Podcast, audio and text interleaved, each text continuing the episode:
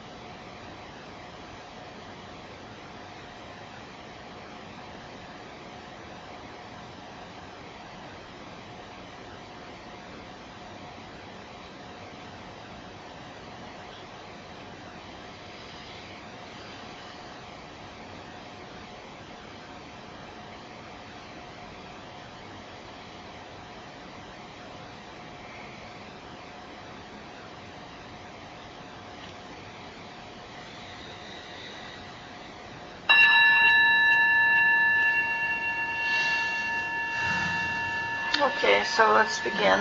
Um, this whole class, I think, is titled Buddhist History for Buddhist Practitioners. And based on the kinds of things Mark and I talked about, it's not going to be so much a narrative history of Buddhism starting from day one and progressing through X number of years in terms of historical storyline. I've done that kind of course here at Common Ground, though it was quite a while back now. Uh, but in four weeks, we, well, we can't get too far in four weeks. But we talked more about um, history as um, an approach to studying Buddhism or history as part of the whole uh, what Buddhism is about.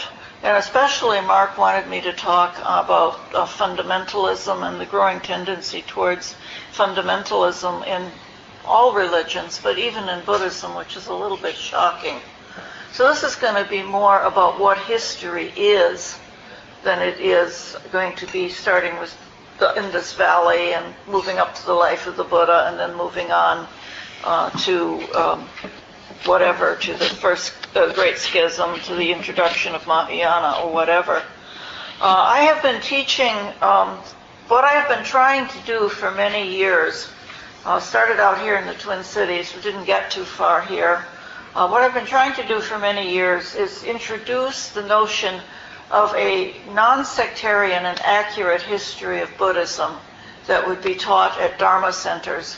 And my original vision was to have it here in the Twin Cities, something that all of the Sanghas would participate in. Um, but that has never happened. Sectarianism rears its head very quickly. Uh, if I teach at a Zen center, mainly Zen students come. If I teach at Common Ground, mainly Common Ground people come. Uh, and I started out doing this at the Shambhala Center, but um, things didn't work out well at all with the Shambhala Center, so I haven't been back there for many years. And then um, I was writing to my teacher. I wrote her an email. Um, I think this was maybe in 2005. I wrote her an email about this project of a non-sectarian and accurate history of Buddhism. So let's look at those two words, non-sectarian and accurate. Accurate obviously means what can be empirically documented. Because I think one of the things that a lot of more traditional approaches to Buddhism don't realize is that history is an empirical discipline. It's you have to be able to demonstrate that events actually in fact happened on the ground in ordinary space and time. And an awful lot of what gets narrated in Buddhist texts, it's kind of hard to believe it happened on the ground in ordinary historical space and time. Um, somewhat in the Theravada narratives, uh, later Theravada narratives for sure. Uh, when you get to the Mahayana narratives, even more so.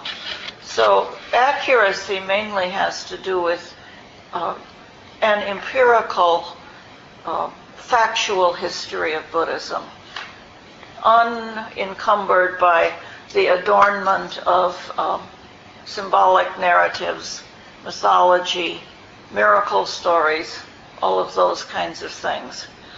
And non-sectarian, that's even more important because unfortunately, um, every form of Buddhism has its own version of Buddhist history. Uh, and yet, if we have an, an accurate empirical history of Buddhism, there can only be one Buddhist history for all forms of Buddhism. There can't be a different Buddhist history for Theravada Buddhists than for Mahayana Buddhists. Though the narratives Theravadins tell and the narratives Mahayanas tell are quite different from one another. So that means that we have to go kind of behind both narratives to find out what the non-sectarian and accurate history might be. Now, I think this is really important because this is history. The study of history is a place where all the different forms of Buddhism can meet and work together simply because there is only one accurate non-sectarian history of Buddhism for all forms of Buddhism. When we talk about doctrine or view, obviously there are somewhat different views in Buddhism, different emphases. When we talk about meditation techniques, there are different meditation techniques. Um, there's this whole um, a whole wealth of Vajrayana meditation techniques that seem to be virtually incomprehensible to most Zen and Theravada practitioners. It's just like, what, what are those people doing? It seems so bizarre to outsiders. Uh, so in terms of, of view and meditation, there's a lot of diversity and variety within Buddhism, but for getting an accurate non-sectarian history of Buddhism, it has to be the same for all forms of Buddhism this is an area where we could really work together and it's a place where there could be some real meeting between the various lineages and various forms of Buddhism.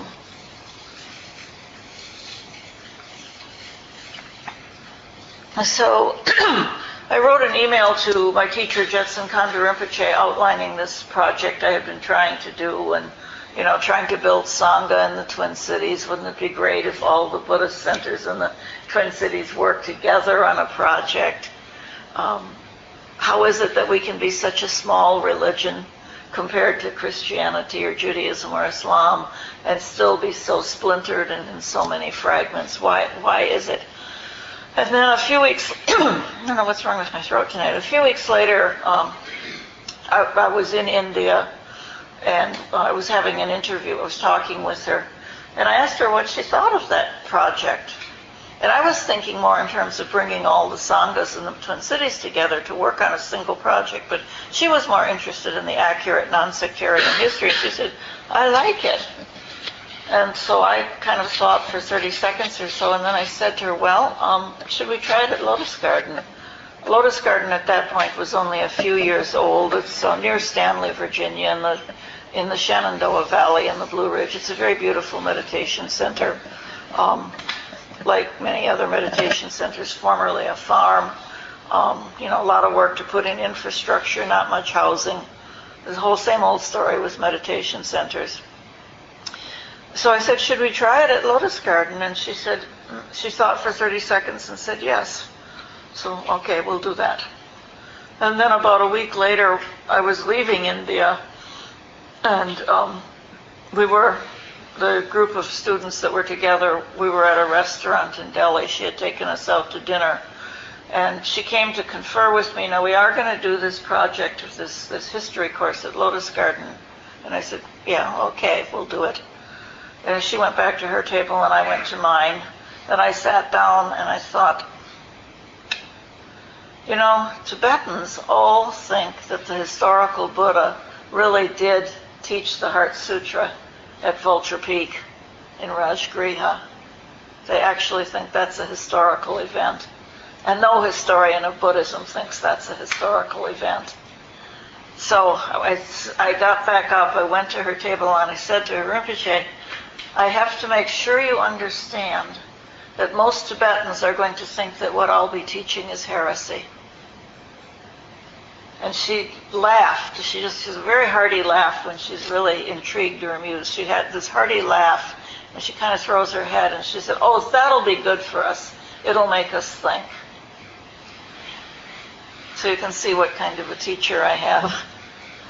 Um, it did turn out that um, a lot of people were very upset with what I was teaching because I was in fact teaching that certain narratives that people had been taught were um, fact were not fact. They were something else. I was also trying to teach them the, the, the fact that these narratives are not fact uh, in no way made them worthless. It just meant that they weren't fact. They weren't factual narratives. But it was it really um, a whole lot of a whole lot of uproar broke out, and um, it's pretty much taken. I started that project. This is the fifth year I've done it, so I must have started it in 2006, 7, 8, 9, 10. No, I must have started in 2007. Yeah, must have started in 2007.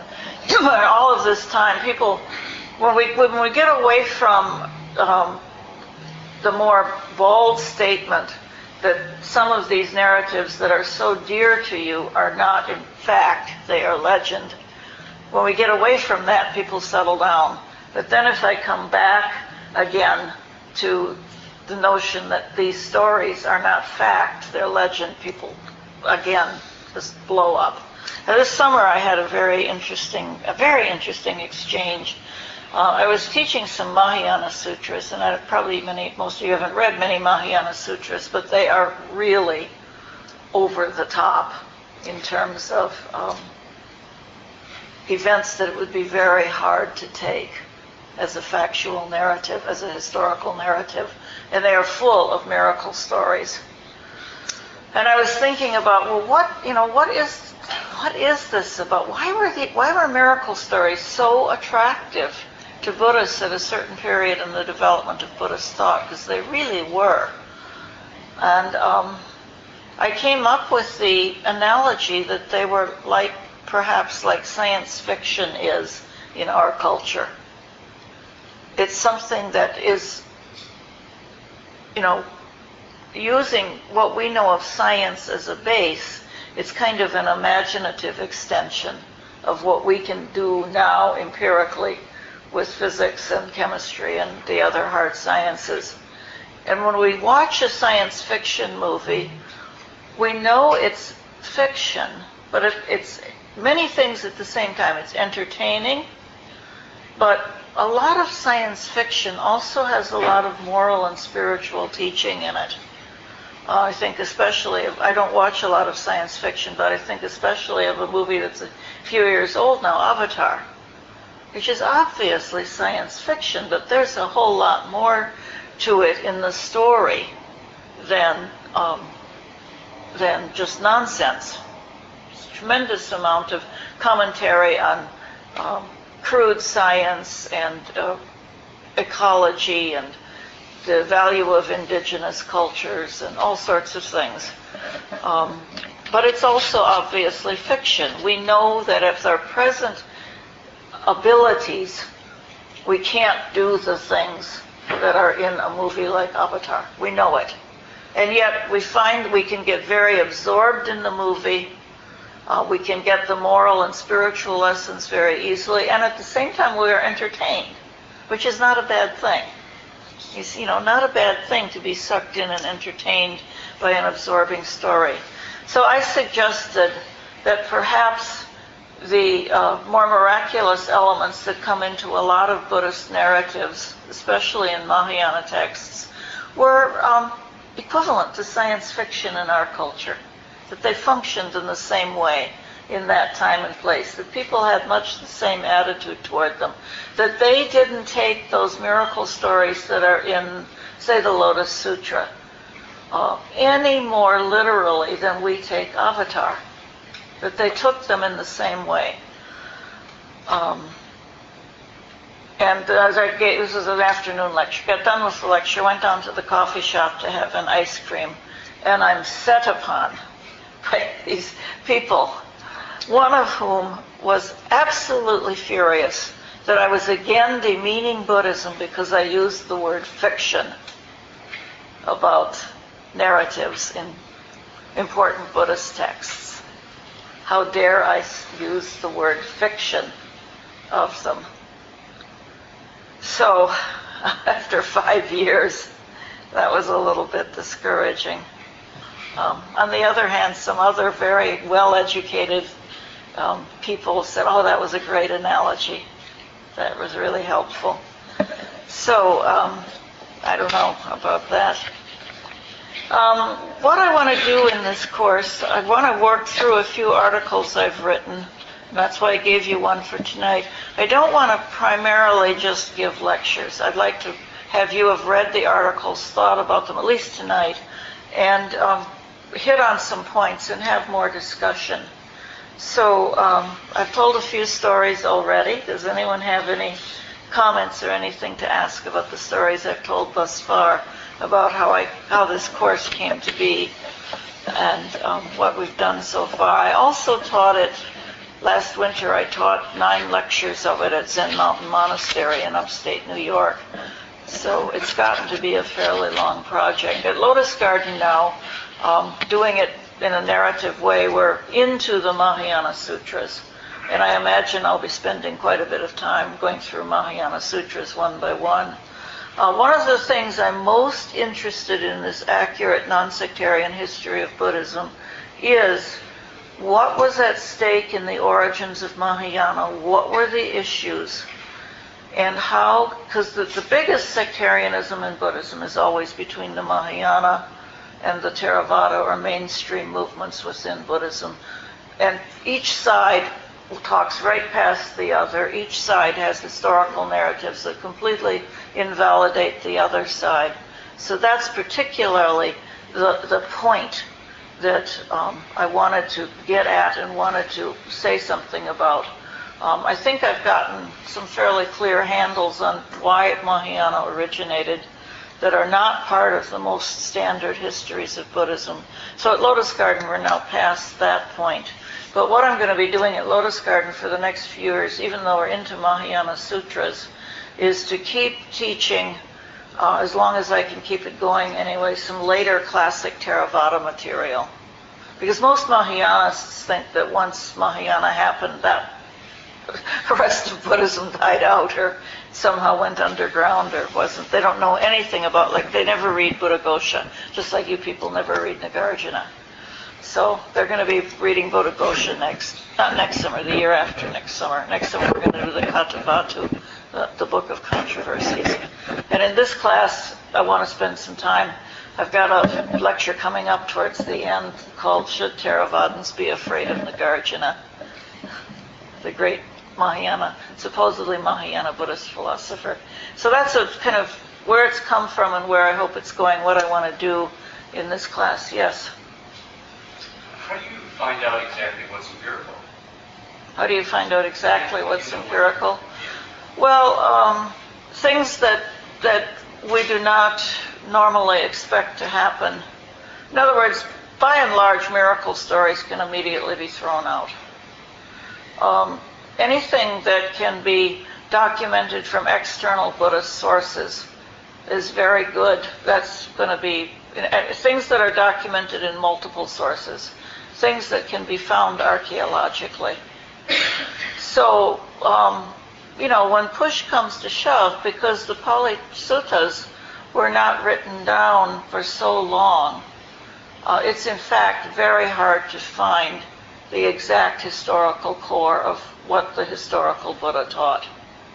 So, um, just about everything that we have, it's very hard to find the exact historical core. We can find the dates of Nagarjuna. Um, we can go from there.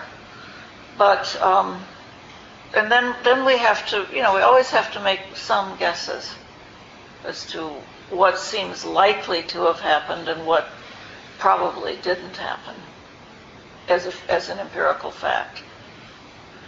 Now, one thing, in my view, that probably didn't happen as an empirical fact is the whole narrative in the Heart Sutra of Shakyamuni Buddha promoting a dialogue between Avalokiteshvara and Shariputra, um, which one may go into that later on. Um, things like that have very little probability of being a historical event. And since that's such a, the Mahayana Buddhists find that such an important founding narrative, it's been very hard on Mahayana Buddhists to give that up as an empirical story. Uh, however, you know, Theravadins, the problem for Theravadins is um, assuming that if the historical Buddha didn't teach it, then it's without value which is in the article tonight, that uh, Buddhism, any living religion changes. So why do you stop at a certain point? You say anything that happened after this point, we don't have to take seriously.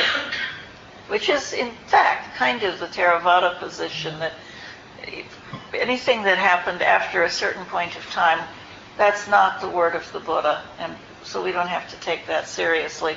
We don't need to study anything Mahayana or uh, even the works of Nagarjuna.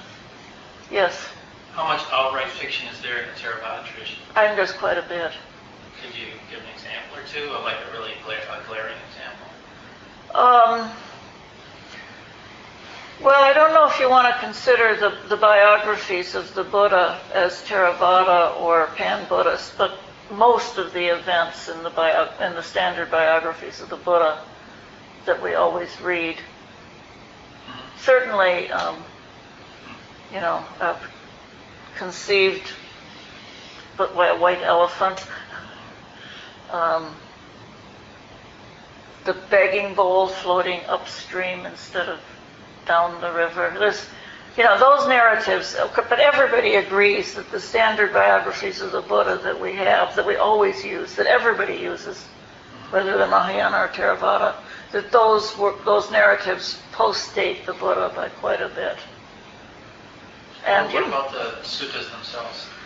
The suttas themselves, whether because they were written down so much after the life and death of Shakyamuni, it's hard to know which in those are the actual historic words that were probably spoken by the Buddha and which ones are uh, added on later.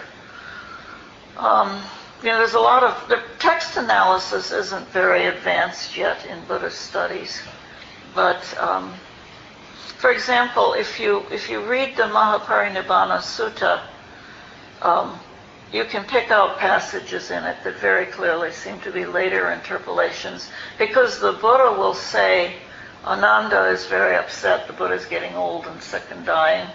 And the Buddha will say, Ananda, haven't I taught you over and over that everything that is compounded is impermanent and will fall apart again? And, um, and then Ananda says yes. And then there's a narrative where um, Buddha, where Mara comes to Buddha and says, Isn't it time for you to die? And Buddha says, um, Because I now have disciples in all four, um, of all four orders that are accomplished and able to teach the Dharma, it is appropriate. I, I can now die. It would be okay. But then, as he as he's ill and dying, and Ananda is so upset about this, there's a whole interpolated incident where Buddha says to, to Ananda, I hinted to you many times that I could have lived forever if you had just asked me to. But you didn't take the hint. and this narrative goes on and on about how stupid Ananda didn't take the hint, and the Buddha could have lived forever if only he had been, or at least for, for the rest of the kalpa, if only he had been requested to do so. So there within a single narrative, you see events that are very clearly probably have, have some real historical resonance. I think it's much more likely the Buddha said, Don't you understand everything compounded? It will fall apart than, the, than he would have said, I could have lived for the rest of the eon if only you had asked. Uh, another very good example um, in, the, in the Pali literature, not necessarily the suttas, but in the Pali literature, very famous narrative about how Mahaprajapati and the women of her court um, were asked to be ordained, and Buddha refused, so they cut their hair and put on robes and followed the Buddha anyway. And they came to where he was staying and asked again if they could be ordained, and uh, they were turned down three times. And then Ananda finally interceded with the Buddha and said, you know, is it possible for women to become enlightened? Buddha said yes. Um, so Ananda said, well, then why won't you let them live the lifestyle that is so helpful to men? So the Buddha finally relented, but he made, he then, according to this narrative, he then instituted the eight heavy rules that forever subordinate every nun to every monk, any monk.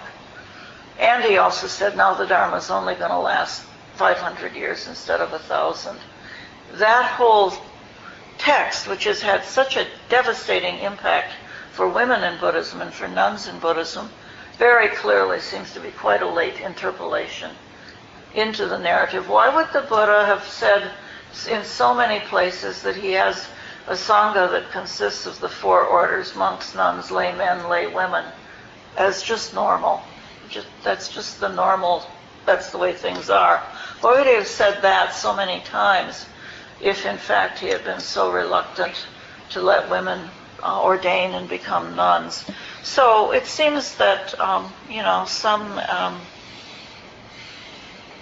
I suppose we could say misogynist, some anti-woman monk at a certain point, probably four or five hundred years after the life and death of Buddha, you know, remember that in the ancient world, books were not bound and the pages were not numbered and they were hand copied. So it isn't that hard for somebody to, you know, we write in the margins of our books, right? then the next copyist comes along and copies the marginal note in. And if the right manuscript with the marginal notes get, gets the one that's copied, it's pretty easy for texts to be altered. There's been a lot of such scholarship in the New Testament as well, suggesting in many cases both for Christianity and Buddhism, that some of the more anti-women passages were added in later. So those are a couple of examples of what the kind of work we do when we look for an accurate and non-sectarian history and don't take on faith anything that has been traditionally, oh, this is it. In other words, we're very questioning of uh, the traditional narratives. That's just part of the modern historical attitude. Now, modern history, I believe, is quite different from traditional narratives. And I actually think that modern historical studies are more difficult for religions to accommodate than modern science. Perhaps more so for Buddhism. Yes. At the time of Jesus, uh, there was at least 80 what you could call historians or anecdotalists stretching from Alexandria all the way around the coastlines to uh, Rome, writing their stories about what was happening in the Middle East. And not a single one of them mentioned Jesus. And so uh, I've come to believe that there was no such thing as an historical Jesus. Meanwhile, in India, my understanding is that they didn't have historians like that. His history wasn't something that people kept track of at the time that the Buddha was around. So, Right. so how do we even know that there was an historical Buddha? I mean, that's Well, we, you know, uh, people often ask that question.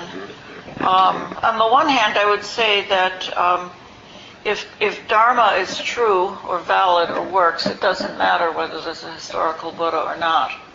that's my. On the other hand, I see no reason to doubt that there's some historical kernel or core of someone who was the originator of the basic uh, Buddha Dharma. Um, I see no reason to doubt the historical core, but if you if you do, I don't I don't think that's all that important. Um, I think a lot of the legends are uh, accretions, but I see no reason to doubt there was such a person. Uh, it would be a very odd story to make up whole cloth, just as I think the story of Jesus would be a very odd story to make up whole cloth. Um, but on the other hand, you know, we don't for sure know the, the dates of the historical Buddha. That's something that um, the traditional date that you always get in a college class on Buddhism was dated on the, based on the Sri Lankan chronicles. And uh, it says in the Sri Lanka, we can date Ashoka, and it says in the in both the northern sources and the southern sources, uh, both the, the, the Sri Lankan Pali sources and Mahayana sources in Sanskrit, that there were about five generations between the death of the Buddha and the time of Ashoka. And the Sri Lankan chronicles place that at about 200 years, which is way too long for five generations. So modern Japanese and many Western scholars have pushed the dates of the Buddha forward by about 100 years, which I agree with, though it's not important. I mean, there's a sense in which Buddhism is centered on Dharma. I'll probably, by the way, use Sanskrit terms rather than Pali a lot because I tend to work in Sanskrit, um, Sanskrit language more. Uh, you know, Dharma is central. If Dharma were didn't hold up, it wouldn't matter if there had been a historical Buddha or not. And if Dharma does hold up, it doesn't matter so much whether there's a historical Buddha or not. But I don't see any reason to doubt that there was a, a person. And in a certain sense, it's important for Dharma because the Buddha as example that a human being in a human body can become enlightened, that it is possible that this, this human potential holds a lot of promise. If there, if there was no person who actually had the, the experience of waking up and then taught what he had to teach, I think that does cast some doubt on, well, did people just make up this Dharma and nobody ever actually experienced enlightenment? They just told stories about it.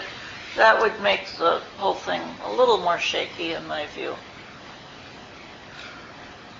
Yes. Um, Look at Buddha, notations of fundamentalism within Buddhism.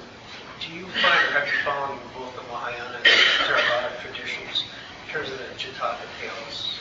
In terms of what? The, uh, Jataka tales? In the pre- previous life, uh, do you find that most Buddhists take those literally, much as a lot of fundamentalist Christians take uh, the earth was made 4,000 yeah. years and uh, yeah. the Garden of Eden was literal stories. Well, I taught an online. Can you, can you repeat the question, please? Yes. Um, do people, do Buddhists take the Jataka tales literally? Just like Christians take it literally that there was about 4,000 years between the creation of the world and the time of Jesus? Is that a fair paraphrase? yeah, or the Garden of Eden. Or the Garden of the Eden. Story of, uh, of, Yeah. of, uh, in Genesis. Yeah, well, you know, I, I haven't conducted any research on Buddhist attitudes about the Jataka stories, but last summer I taught an online retreat uh, for Tricycle of four short videotaped lectures that people watched on their computer and then they sent in questions that I replied to. And this distinction that I was making between history and story, uh, one person picked up on it and it was kind of troubling to her. And she asked me, was it the case that the Jataka stories were just stories? She was, you know, like, oh no, please don't tell me those are just stories. Because listen, what's this word just? It's such a diminishing word that it's just a story. You're saying it's not as valuable as if it's history, if it, as if it's factual. And that's one of the things I'm challenging altogether in this material I'm doing in Buddhist history for Buddhist practitioners. But I did have to tell her that the Jataka tales were, uh, everybody, everybody agrees on this, that they're a fairly late addition. They're in the fifth Nikaya by and large. They're not in the early, earlier Nikayas. And um, they collect all sorts of folklore from all over India and put them into, you know, into nice stories. Um, you know, I haven't, I'm not an expert on the Pali Canon by any means, but I've spent a good bit of time studying it now. And I do think you can see if you, if you study the Nikayas one after another that there are earlier layers and later layers uh, in the texts that were collected uh, in the Nikayas, and that, that certain themes, at a certain point, you get themes in some of the Nikayas. Suddenly there's a very prominent theme, like the question, do we practice mainly for self or for other? Which just isn't there at all in many other uh, of, the, of the Pali Suttas. And I think that probably reflects a growing, uh, you know, a growing question that eventually led to the split between Mahayana and Theravada Buddhism. Uh, you also see the terms shamatha and vipassana suddenly cropping up, whereas other texts talk a lot more about uh, mindfulness and samadhi, sati and samadhi, not about uh, shamatha and vipassana. So, um, you know, it's it's endlessly, there's endless speculation and work to be done. But one of the primary points I'm trying to do is to loosen us up from um, the grip that traditional narratives have on us and the um, the shock that people experience when some of their most beloved traditional narratives are questioned. Why is that so shocking? So what I did in this article that um, we looked at tonight, there's a, an introduction.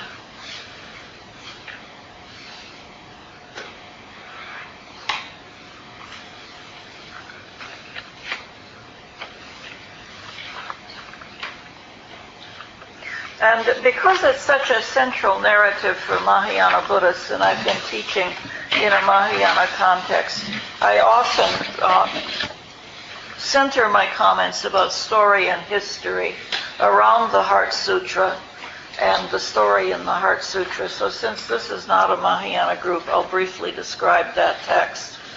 Uh, and then I'll go on to talk about the other points I want to make. Uh, the Heart Sutra is a very short text uh, in the Prajnaparamita literature, the literature on transcendent wisdom, which begun, started, they started to be writing these sutras. Maybe uh, the earliest possible date is about 100 before the Common Era, which would be three to 400 years after the life of the Buddha. And for Mahayanists, this literature is um, definitive and um, supersedes the older literature of the Pali Suttas. And for Mahayanists, suddenly, you know, if they're going to have this whole new cl- class of literature, the Prajnaparamita Sutras, uh, which are claimed to be the authentic teachings of the Buddha, where did they come from? What Mahayanists say is that the Buddha taught this material to a select group of disciples or to a whole group of disciples at Vulture Peak, which you were asking about earlier, at Vulture Peak, Rajgriha, which is in Bihar, India, um, not too far from Bodh Gaya and Nalanda, and it is probably, undoubtedly, a place where Buddha did hang out with his disciples and did teach. I see no reason to doubt that. But that Buddha would teach the, this Prajnaparamita literature uh, fundamentally about emptiness. Uh, that he would teach this in Rajgriha, and that um, his students became very shocked at these teachings. A lot of students became very shocked at the teachings. Uh, they thought that they understood everything the Buddha had to say, but they were shocked at these teachings. That's often a motif. In Mahayana Sutras, the Buddha is represented as saying, I've been teaching for all this time, but I have not yet revealed my real, my real secrets or the real teachings. And he revealed these teachings. Everybody was totally freaked out. Whereupon the historical Buddha, this is the way the Mahayanists see it, oh, whereupon the historical Buddha realized that people weren't yet ready to hear these teachings, so they had to be hidden. And they were hidden uh, with the Nagas, which are uh, mythical, well, mythical to us, real to some people, uh, mythical creatures who have a human top and a snake bottom, and they live in the oceans and the rivers. They're watery creatures. So Buddha gave these texts to the Nagarj, to, to the Nagas for safekeeping until the human community would have progressed to the point that they'd be able to understand the teachings a little more deeply. So you can see here in this story an extreme sectarian approach, can't you? That, that these teachings which we now have are the word of the Buddha. They supersede the older texts, and they are superior teachings, um, which has been, you know, a Mahayana line for the past 2,000 years. So, um, in the Heart Sutra, which is very short, the Buddha is on, at Rajgriha with Shariputra and Avalokiteshvara. Avalokiteshvara is a Mahayana bodhisattva. And Shariputra, you all know who Shariputra is, the Buddha's foremost disciple for wisdom. And um, actually, Shariputra, it's very funny to watch Mahayana Sutras because in Mahayana Sutras, Shariputra is always the one who doesn't know what's going on. and he's always making a fool out of himself. So Shariputra asks Avalokiteshvara for instruction. And Avalokiteshvara teaches him very famous lines. I think that this is something worth knowing, period. Form is emptiness, emptiness is form. Emptiness is no other than form, form is no other than emptiness. And then it goes on.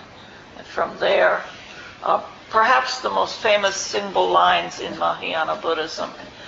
So that's the story of the Heart Sutra. And for many Mahayana Buddhists, this is the founding narrative of Buddhism, or at least of Mahayana Buddhism. They were taught, I mean, my friends were all taught that this was the historical Buddha, that this was an empirical event, that that's where Mahayana came from. So along comes Professor Rita and says, no, that didn't happen until about that. First of all, that text was written in about the 8th century after, after about, um, so I would put it 8th, put it about 11, 1200 years after the Buddha. The text itself wasn't written until about the 8th century CE. And the events narrated in it are not empirical events. So, um, you know, the roof caved in for, for many people at that point. I think it would be equivalent to um, some Theravada teachers saying, you know, we really do need to start taking, we do need to start studying the Mahayana Sutras seriously. We can't assume that just because they're later, that therefore they're invalid.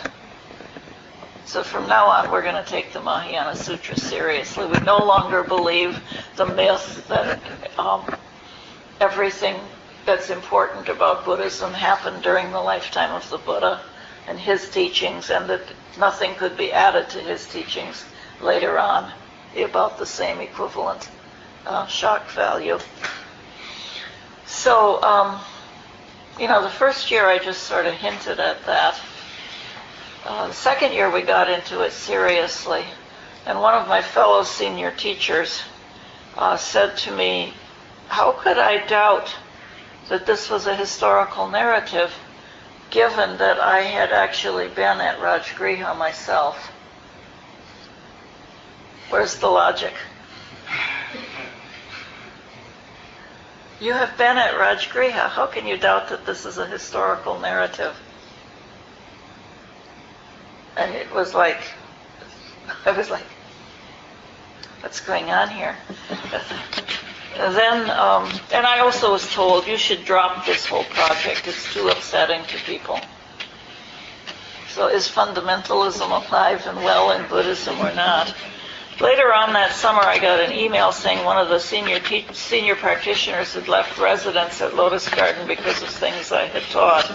And what had I taught that was would cause such doubt? Well, I assumed that it was because I was teaching the difference between history and story and suggesting that what people had taken to be history was story. Now, my point is that it doesn't make, to call something a story doesn't make it less valuable. But it is differentiating. There is history which is based, as far as, as much as we can do it, on empirical knowledge, and story which it doesn't matter what it's based on. Stories have a different function, and stories have a very important function uh, in religion. But why had this student left residence at Lotus Garden? Because he now thought that Buddhism was no truer than Christianity, because previously he had come to doubt all the Christian stories about the virgin birth of the Garden of Eden or whatnot. And if Buddhist stories were no truer than Christian stories, then there was no point in being a Buddhist either. Um, mainly his problem was that he didn't understand the value of story, and he didn't understand the distinction between story and history, which is a modern distinction, but for us, I think it's also an unavoidable distinction. I think it's absolutely unavoidable for those of us who live in the paradigm of the European Enlightenment, after the European Enlightenment, a paradigm in which we are completely oriented towards empiricism and towards facts. And we cannot help but live in that paradigm. It's everything in our culture, everything in our educational system teaches us to regard fact and truth as synonymous.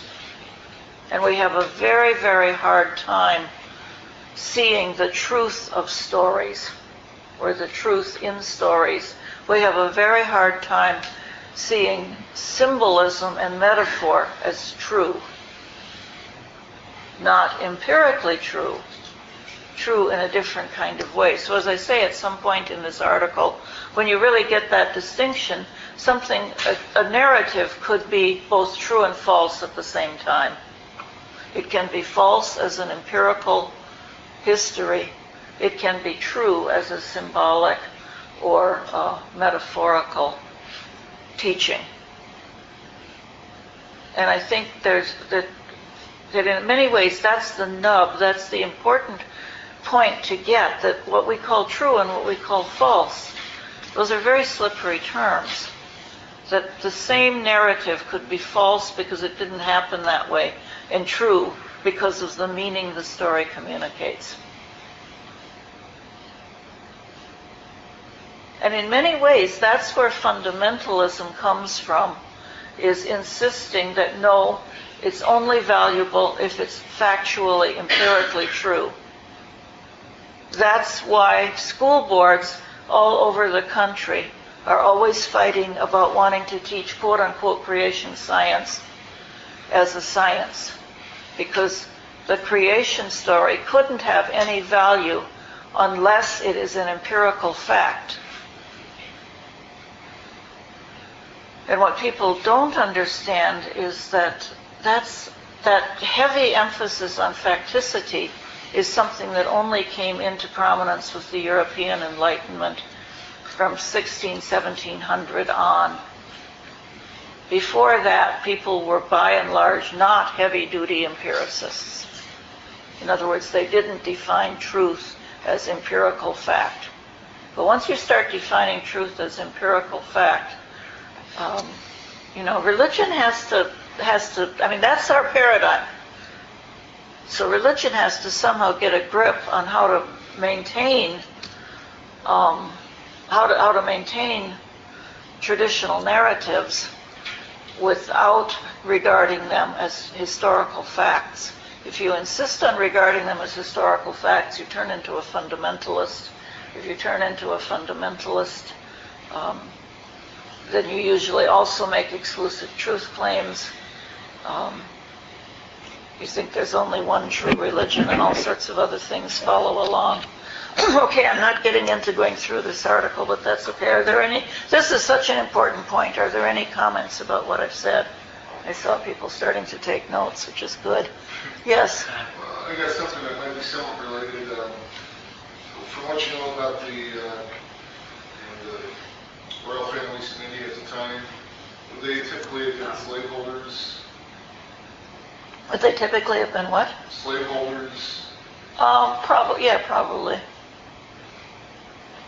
Now, now, Buddha, we know, I mean, in terms of any historical core, I think this is probably accurate, that Buddha, um, Buddha, I, the way I like to put it is that Buddha actually created a counterculture. The monastic Sangha was a counterculture that was completely, quite different from the uh, secular culture of his day. Um, and Buddha was not, in my view, particularly a social reformer. You, conventional society can do whatever it wants to. We will have our sangha where we do things in a way that is conducive to non to uh, the deathless. But the conventional society, yeah, I'm sure they had had slaves. There was another question. Is there a lot of um, material published about archaeologically what we know um, from? There's quite a bit. Um, from, uh, you know, from the time of the historical Buddha, very little. But, um, you know, uh, his birthplace, Lumbini. Ashoka put, Ashoka visited all of the major spots that were important in the Buddha's life. In the, in the narratives in the um, Mahaparinibbana Sutta, after the Buddha dies and he's cremated, his uh, relics are divided into eight parts and taken to eight different places. And Ashoka visited, and the four major ones are uh, Lumbini, where he was born, Bodh Gaya, where he was enlightened, Sarnath, where he preached the first sermon, and Kushinagara, where he died. And Ashoka visited those places, you know, roughly a hundred years later. So that means there could still easily be fairly accurate memory, and placed plaques and um, other markers in those spots, and those have been found, and the writing on them has been deciphered. And there are lots of, you know, reasonably old Buddhist places in India that have been um, discovered and uncovered again. Um, Sanchi is pretty old. The foundations of Sanchi, the great stupa uh, in western India, is pretty old.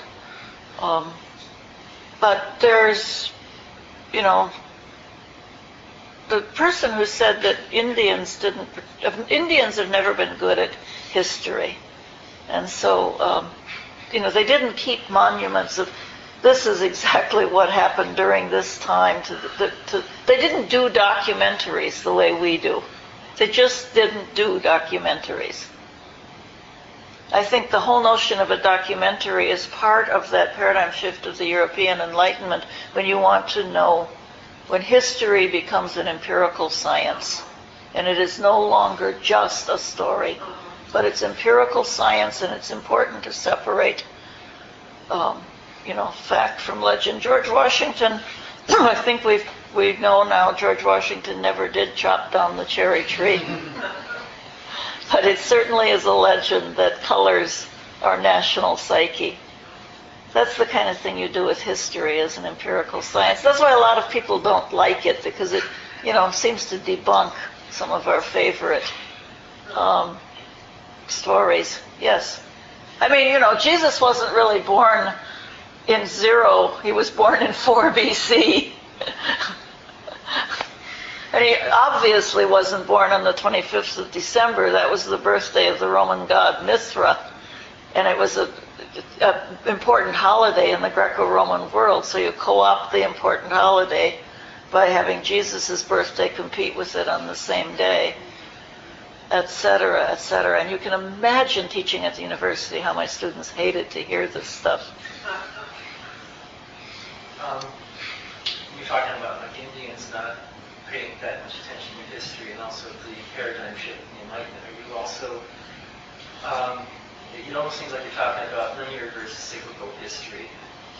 Yeah, history is linear. And the Indian, um, the Indian um, view of history is that it's cyclic. But the cycles are so huge. And within a huge cycle, you still have linear time. But within a linear system, that, that empirical historical view is more important than the cyclical history. Yeah, there. Well, because we have no evidence whatsoever that there are yugas and that the world is created and destroyed many times over, an empirical historian pays no attention whatsoever to Indian versions of cyclic time. But in that mindset, if you are following cyclical history, actual historical points of reference don't have no real importance. Um, no, as I said, within if you have if you have a huge cycle of history, within that cycle there's still linear time. Because the, the, the cyclic view of time, both Hindu and Buddhist, includes very much the notion of degeneration as we move along the straight line. And the golden age was in the past, and uh, you know this is the worst, last of the 500-year dark eras. Uh, so quote one of the Tibetan chants, but that you know there's a cl- Buddhist view found in many many forms of Buddhism that things are getting worse, and um, so that is a very linear notion of time that things are getting worse. The justifications for some of the quote unquote easier forms of Buddhism is that in our degenerate times we can't practice anymore the way people could during the Buddha's time. So we have to rely on easier, skillful means. Um, so we still have linear time. Um, the, the units of cyclic time in Buddhism are so big as in my mind to be irrelevant. Um, when, when people talk about reinstituting the nuns order and uh, the Tibetans say, well, we can't figure out how to do it. We have to wait for the next Buddha to come. And when the next Buddha comes, then they'll reinstitute the nuns order. Like, to me, that's so far in the future that it's just so far in the future as to be irrelevant. We need to do something now about the nuns order. So, um, you know, I, I just don't think that that cyclic time functions in any real way in our lives. But one of the ways to indicate how little uh, Indians pay attention to history is that even though Buddhism was a major religion in India for, you know, 1500 years, once Buddhism was almost completely destroyed in India in the 13th century. From the 13th century to the 19th century, when the British started looking for um, evidence of Buddhism, Buddhism altogether had been just about forgotten in India. We've been like, people, people didn't know that there had even been this religion in India. Uh, most of the Buddhist monuments were completely grown over. Ajanta had been lost. Nobody, no, not even, they didn't even have records of Ajanta and places like that. So um, that perhaps does tie in with the with the view that the empirical world is um, Maya, is illusory, and that the real thing is is behind the phenomenal world. Uh, that's you back there. Um, I'm just curious, what's that for the cycles? What type of order time are you talking about? I know that Chris answered this question, right? How long? Um, lots of zeros, lots and lots of Yeah, I know zeros. it's a lot. You, you, I can't I can't tell you off the top of my head how many zeros, but um, many many more than our national debt. it's big. It's big. Do you think because of the cyclical view of nature, uh, maybe why that the, there's really no emphasis on Buddhist eschatology that you see like in Christianity with this emphasis on the Maitreya Buddha coming and setting things straight where, you know, you look at how strong within pretty much all sects of Christianity, the, the second coming is, Mhm. is emphasized. Yeah. In Buddhism, you don't see that uh, emphasis in, in, in the sects of the Maitreya Buddha in the Mahayana tradition of coming to, to set things straight, kind of that future-looking golden age is kind of Mhm. about. Well, the question the question is about whether cyclic time prohibits or diminishes emphasis on eschatology. Is that a fair paraphrase for people who can't hear? Um, well, those the whole the whole thing about the end times in eschatology actually comes originally from Zoroastrianism. And there are elements in Buddhism that pick up on that, but you're right, they're not dominant. Um, is Maitreya, the, the idea grew fairly quickly in Buddhism, as far as I know, that because the historical Buddha, a human being, became enlightened, it was possible for others to do so as well. And that there were past and would be future Buddhas. That idea came into Buddhism fairly early. Um, but you're right that Maitreya, there isn't the same eschatological second coming kind of emphasis. It's just that things will degenerate. What is always said in Buddhism is that there cannot, or at least in Theravada Buddhism, not in Mahayana, in Theravada Buddhism it's said that another Buddha will not arise until the teachings of a Buddha have been completely forgotten. So at a certain point in time, that's part of the degeneration. At a certain point in time, the teachings of the historical Buddha uh, will have been completely forgotten, and then it will be time for a new Buddha to come and again discover the teachings. Because for Theravada, the te- definition of a Buddha is that one discovers the, Dar- the Dhamma without the aid of a teacher. That's what makes a Buddha as opposed to an Arhat. Whereas in Mahayana, that distinction, that isn't, that isn't the definition of a Buddha.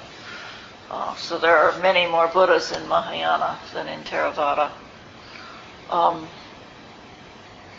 okay, yes. Well, it, it, would, it would seem to me, some of the terms we've been using around um, the Indians, which is kind of problematic in and of itself, um, I think there's just a different understanding of history and the way history works. Mhm, there is. And and it, it's I think one of the problems with modern Western Buddha, one of the issues with modern Western Buddhism is trying to reconcile different understandings of history and times and events. And we live in this globalized culture now where we have this post-enlightenment Western mind coexisting with other cultures that view and understand time and history in very different ways. And in the West, it's essentially a petri dish where we're experimenting with it, and we, as Westerners, I know myself, grappling with, okay, how much of the package do I have to buy in order to get the kernel of truth versus But then the other side, this is sort of the question I would pose to you because you've mentioned the importance of story truth.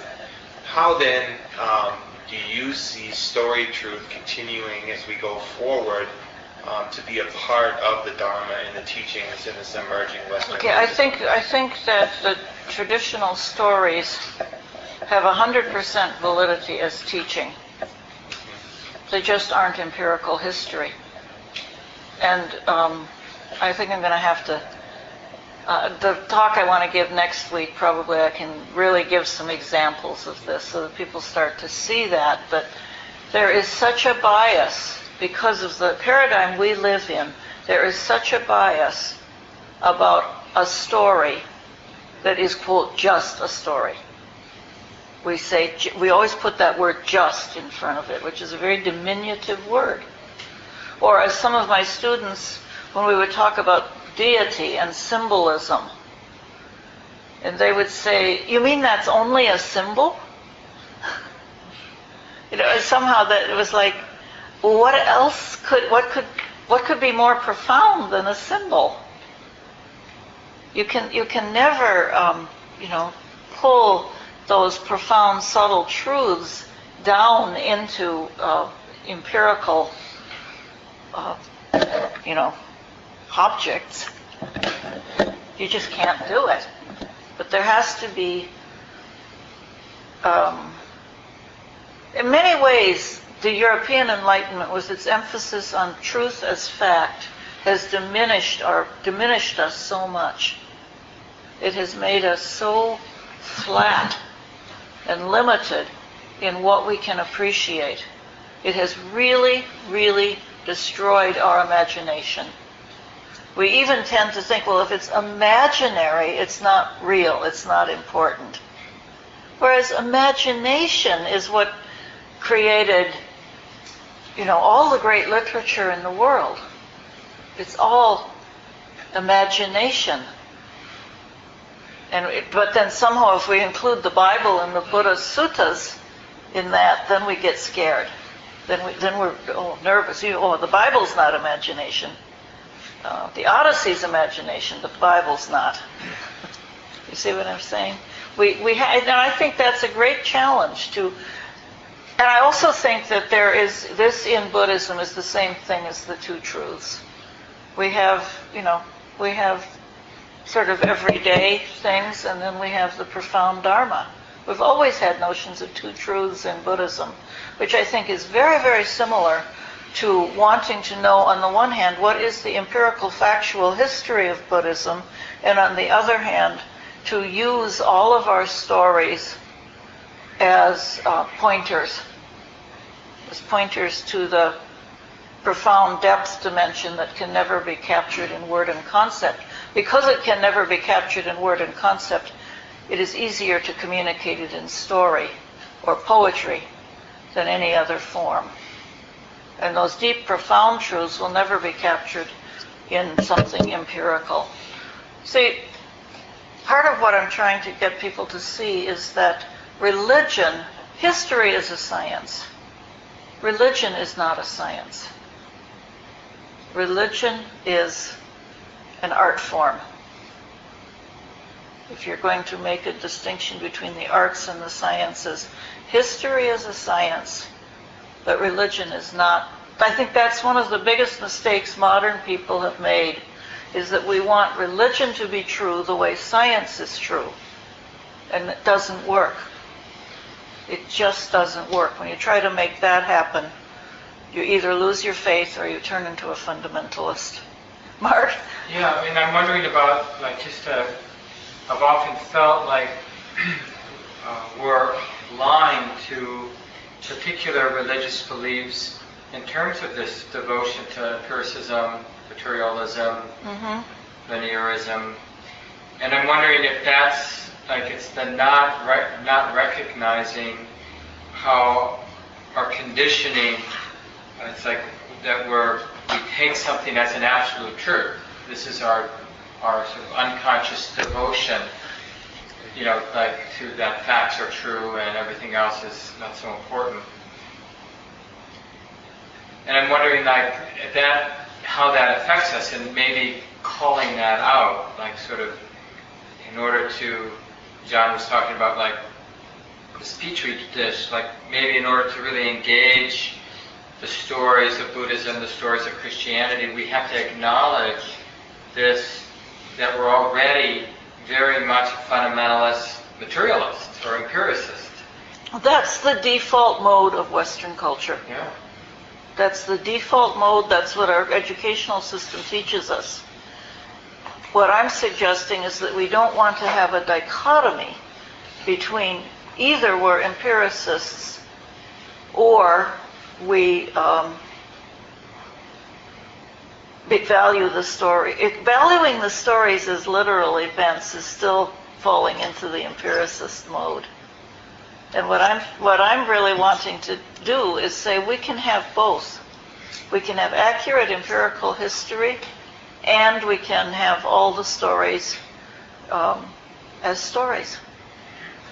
I'm gonna. I think I have to do it this week. I was going to do it next week. One of the stories I u- have used over and over to teach this distinction, which to me is so clear and simple, and yet it's always so hard for people to get it. Uh, it comes from. Um, how many you you've heard of the book Black Elk Speaks? It's a wonderful book. And in the beginning of that book, there's a narrative um, that Black Elk tells the, the white person he's talking to. He tells him the, the origin story of the sacred pipe, which in the Lakota culture is a symbol of how the whole world is. But the origin story of the sacred pipe is that um, once upon a time, and I think that is the proper way to begin, begin many religious stories, once upon a time, um, two scouts went out to try to find game to hunt. And they were out on the prairie and they saw this very beautiful woman. And um, one of them had quote unquote bad thoughts about her. And the other one said, don't, don't go there. She's a sacred person. But she came towards them and said, "Oh, you can do whatever you'd like to me."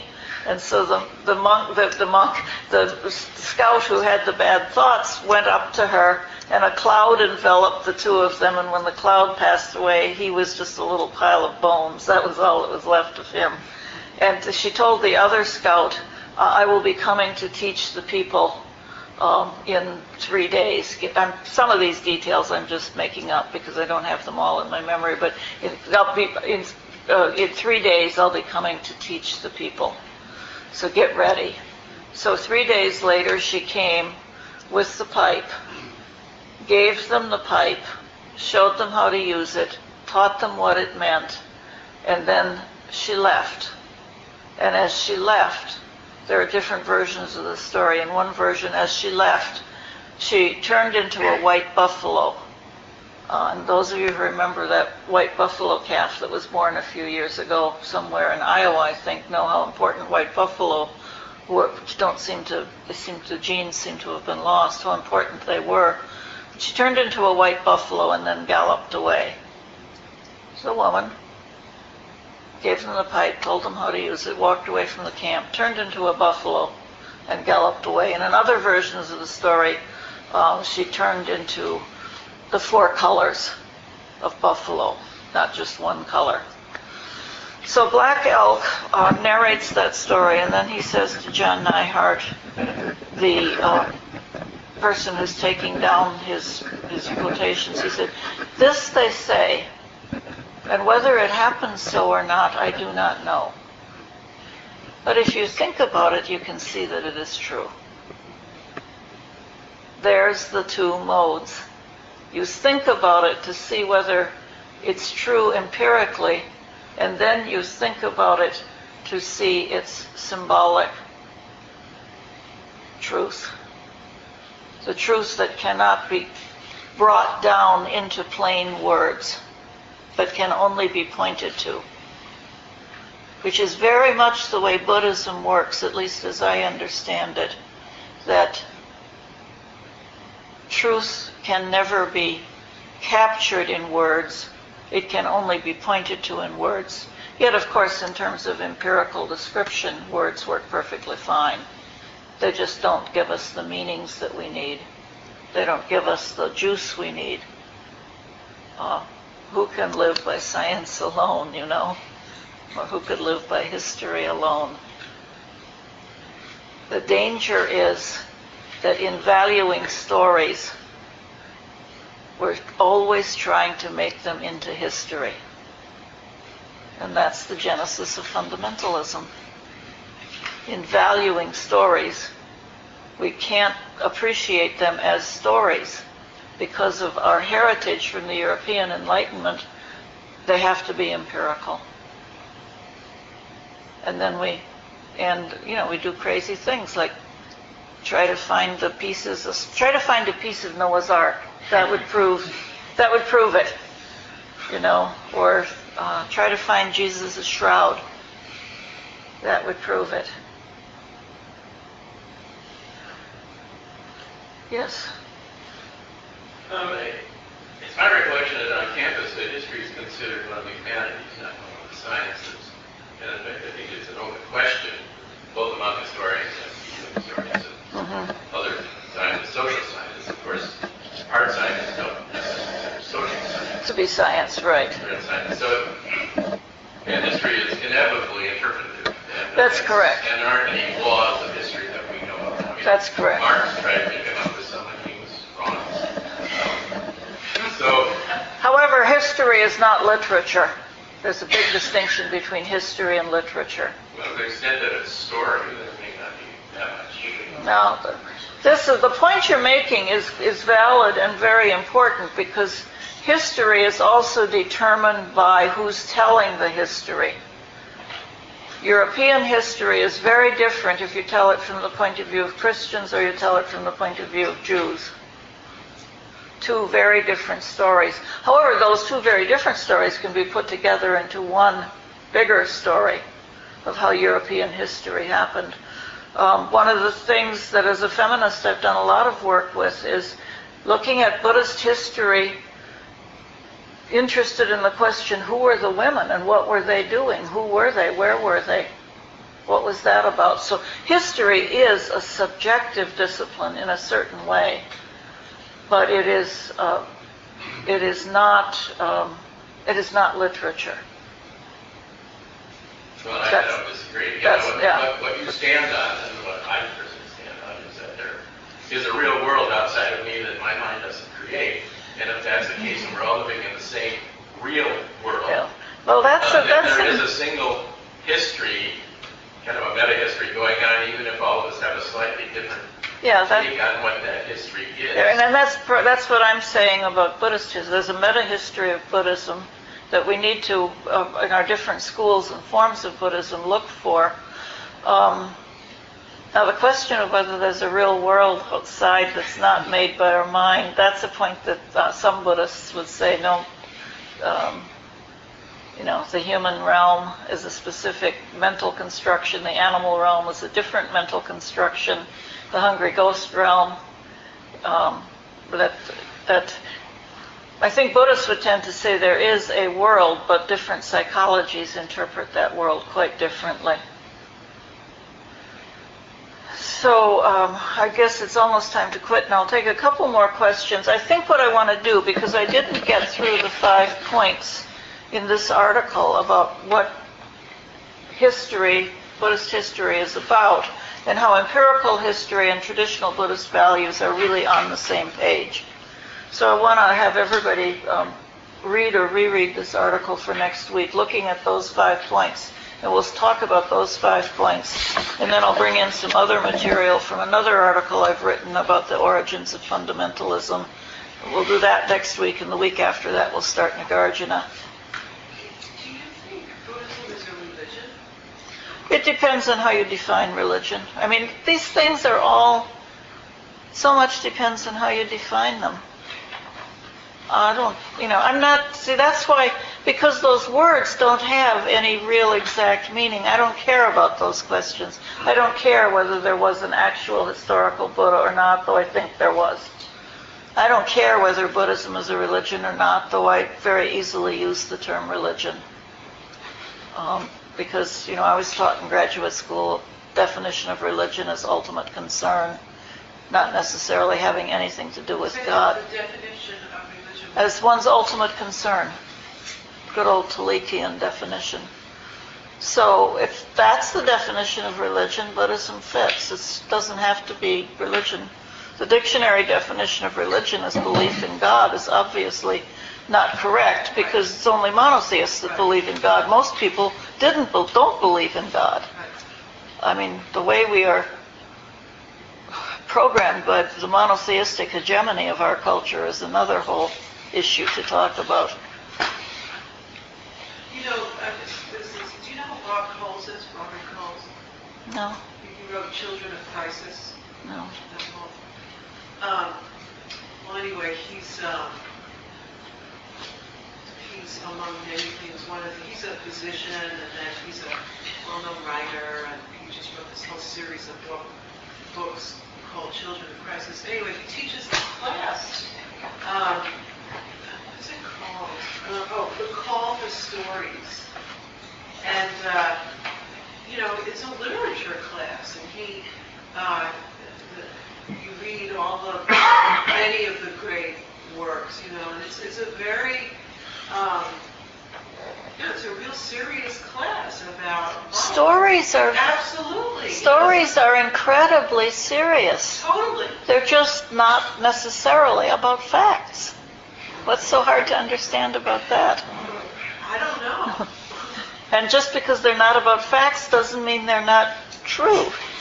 You know, obviously, if somebody like Black Elk, who is, you know, not a, Black Elk is not a, Black Elk is Black Elk, if he can say, well, I doubt that this actually happened that way, surely the rest of us can afford to doubt whether, you know, Buddha was conceived as, from a, as a white elephant or a white elephant entering the womb of his mother and uh, took seven steps when he was born and lotuses grew in the spot where his footprints had come.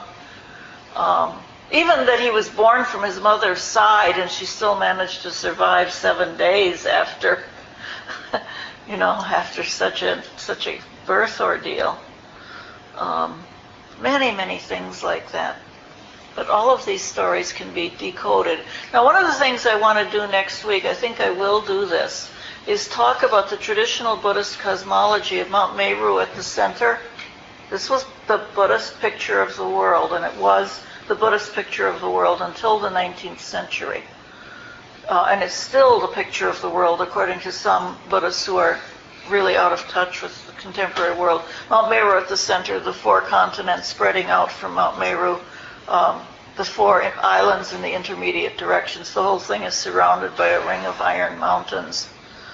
And Christian missionaries used to uh, debate with Buddhists that Buddhism couldn't be true because Mount Meru had never been discovered geographically. And a lot of Buddhists lost their Buddhist religion because of their literalism, their fundamentalism.